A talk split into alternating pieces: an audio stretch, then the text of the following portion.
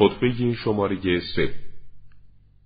خطبه است از آن حضرت سلام الله علیه که به شقشقی معروف است. هان ای مردم سوگند به خدا آن شخص جامعه خلافت را به تن کرده و او خود قطعا می‌دانست که موقعیت من نسبت به خلافت موقعیت مرکز آسیا به آسیاب است که به دور آن میگردد. سیل انبوه فضیلتهای انسانی الهی از قله های روح من به سوی انسانها سرازیر می شود.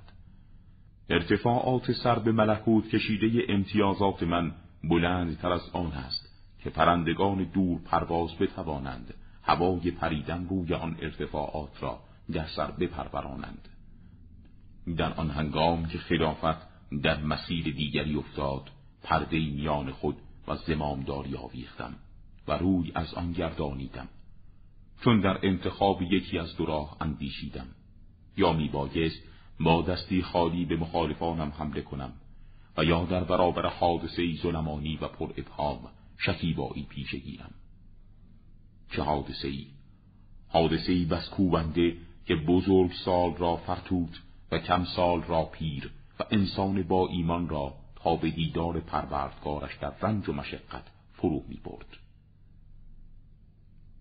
ارجه داشتن صبر. به حکم عقل سلیم بران شدم صبر و تحمل را بر حمله با دست خالی ترجیح دهم.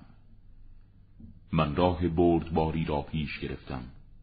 چونان بردباری چشمی که خس و خاشاک در آن فرو رود و گلویی که استخوانی مجرایش را بگیرد.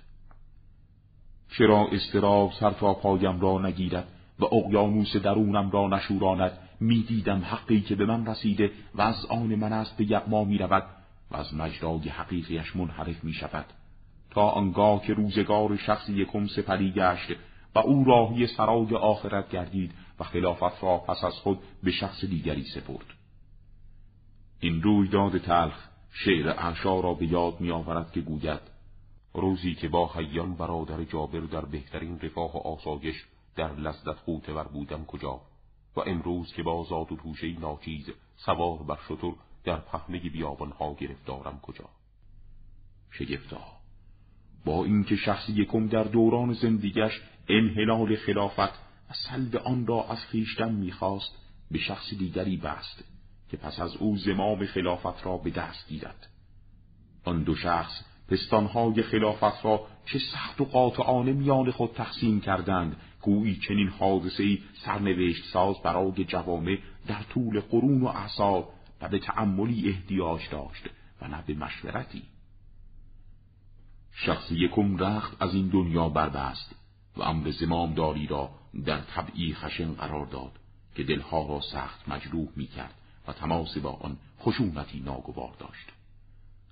در چنان طبعی خشن که منصب زمامداری به آن تبدیل شد لغزش های فراوان به جریان میافتد و پوزش های مداوم به دنبالش نمساز طبع درشت خو چنان سوار بر شطور چموش است که اگر افسارش را بکشد بینیش بریده شود و اگر رهایش کند از اختیارش به در می. سوگند به پروردگار مردم در چنین خلافت ناهنجار به مرکبی ناآرام راهی خارج از جاده و سرعت در رنگ پذیری و حرکت در پهنای راه به جای سیر در خط مستقیم مبتلا شدند.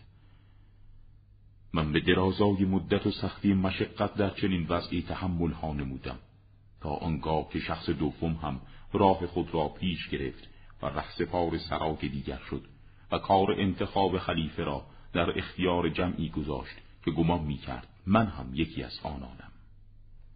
پناه به خدا از چنین شورایی. من کی در برابر شخص اولشان در استحقاق خلافت مورد تردید بودم که امروز با اعضای این شورا قرین شمرده شوم. من بار دیگر راه شکیبایی در پیش گرفتم و خود را یکی از آن پرندگان قرار دادم که اگر پایین می آمدن من هم با آنان فرود می آمدم و اگر می پریدند با جمع آنان به پرواز در می آمدم. مهدی در آن شورا از روی کین توزی از حق اعراض نمود و دیگری به برادر زنش تمایل کرد با اخراز دیگری که در دل داشت. شخص سومی از آن جمع در نتیجه شورا به خلافت برخاست. او در مسیر انباشتن شکم و خالی کردن آن بود و بالا کشیدن پهلوهای خیش. به همراه او فرزندان پدرش برخواستند و چنان شطور که علفهای با تراوت بهاری را با احساس خوشی می‌خورد مال خدا را با دهان پر میخوردند. سالها بر این گذشت و پایان زندگی سومی هم فرا رسید و رشتههایش پنبه شد و کردار او به حیاتش خاتمه داد و پرخوری به رویش انداخت. مبایعه علی علیه السلام. برای من روزی بس هیجان انگیز بود که انبوه مردم با ازدهامی سخت به رسم قهد زدگانی که به قضایی برسند برای سپردن خلافت به دست من از هر طرف هجوم آوردند اشتیاق و شور مردم چنان از حد گذشت که دو فرزندم حسن و حسین کوبیده شدند و لباس دو پهلویم از هم شکافت تسلیم عموم مردم در آن روز اجتماع انبوه گله های گوسفند را به یاد می آورد که یک دل و یک آهنگ پیرامونم را گرفته بودند. هنگامی که به امر زمامداری برخواستم گروهی عهد خود را شکستند. جمعی دیگر از راه منحرف شدند و گروه دیگری هم ستمکاری را پیشه خود کردند. گویی آنان سخن خداوند را نشنیده بودند که فرموده است ما آن سرای ابدیت را برای کسانی قرار خواهیم داد که در روی زمین برتری بر دیگران نجویند و فساد به راه نگندازند و عاقبت کارها به سوی مردمی است که تقوا میورزند. آری به خدا سوگند. آنان کلام خدا را شنیده گوش به آن فرا داده و درکش کرده بودند. ولی دنیا خود را در برابر دیدگان آنان بیاراست تا در جاذبه زینت و زیور دنیا خیره شدند و خود را باختند. سوگند به خدایی که دانه را شکافت و روح را آفرید. اگر گروهی برای یاری من آماده نبود و حجت خداوندی با وجود یاوران بر من تمام نمی‌شد و اگر پیمان الهی با دانایان درباره عدم تحمل پرخوری ستمکار و گرسنگی ستم دیده نبود مهار این زمامداری را به دوشش میانداختم انجام آن را مانند آغازش با پیاله بی سیراب می کردم. در آن هنگام میفهمیدید که این دنیای شما نزد من از اخلاق دماغ یک بز ناچیزتر است. می‌گویند وقتی سخنان امیر المؤمنین علی علیه السلام به اینجا رسید مردی از اهل عراق برخاست و نامه به او داد.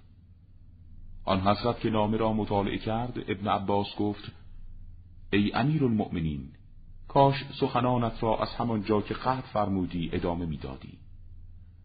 حضرت فرمود حیات ای فرزند عباس. سخنانی که گفتم شخشقی بود که با هیجان برآمد و خاموش شد. ابن عباس می‌گوید سوگند به خدا هرگز به سخنی مانند این خطبه ناتمام امیر المؤمنین تأسف نخورده بودم که آن پیشوای الهی مقصود خیش را از این خطبه به اتمام نرسانی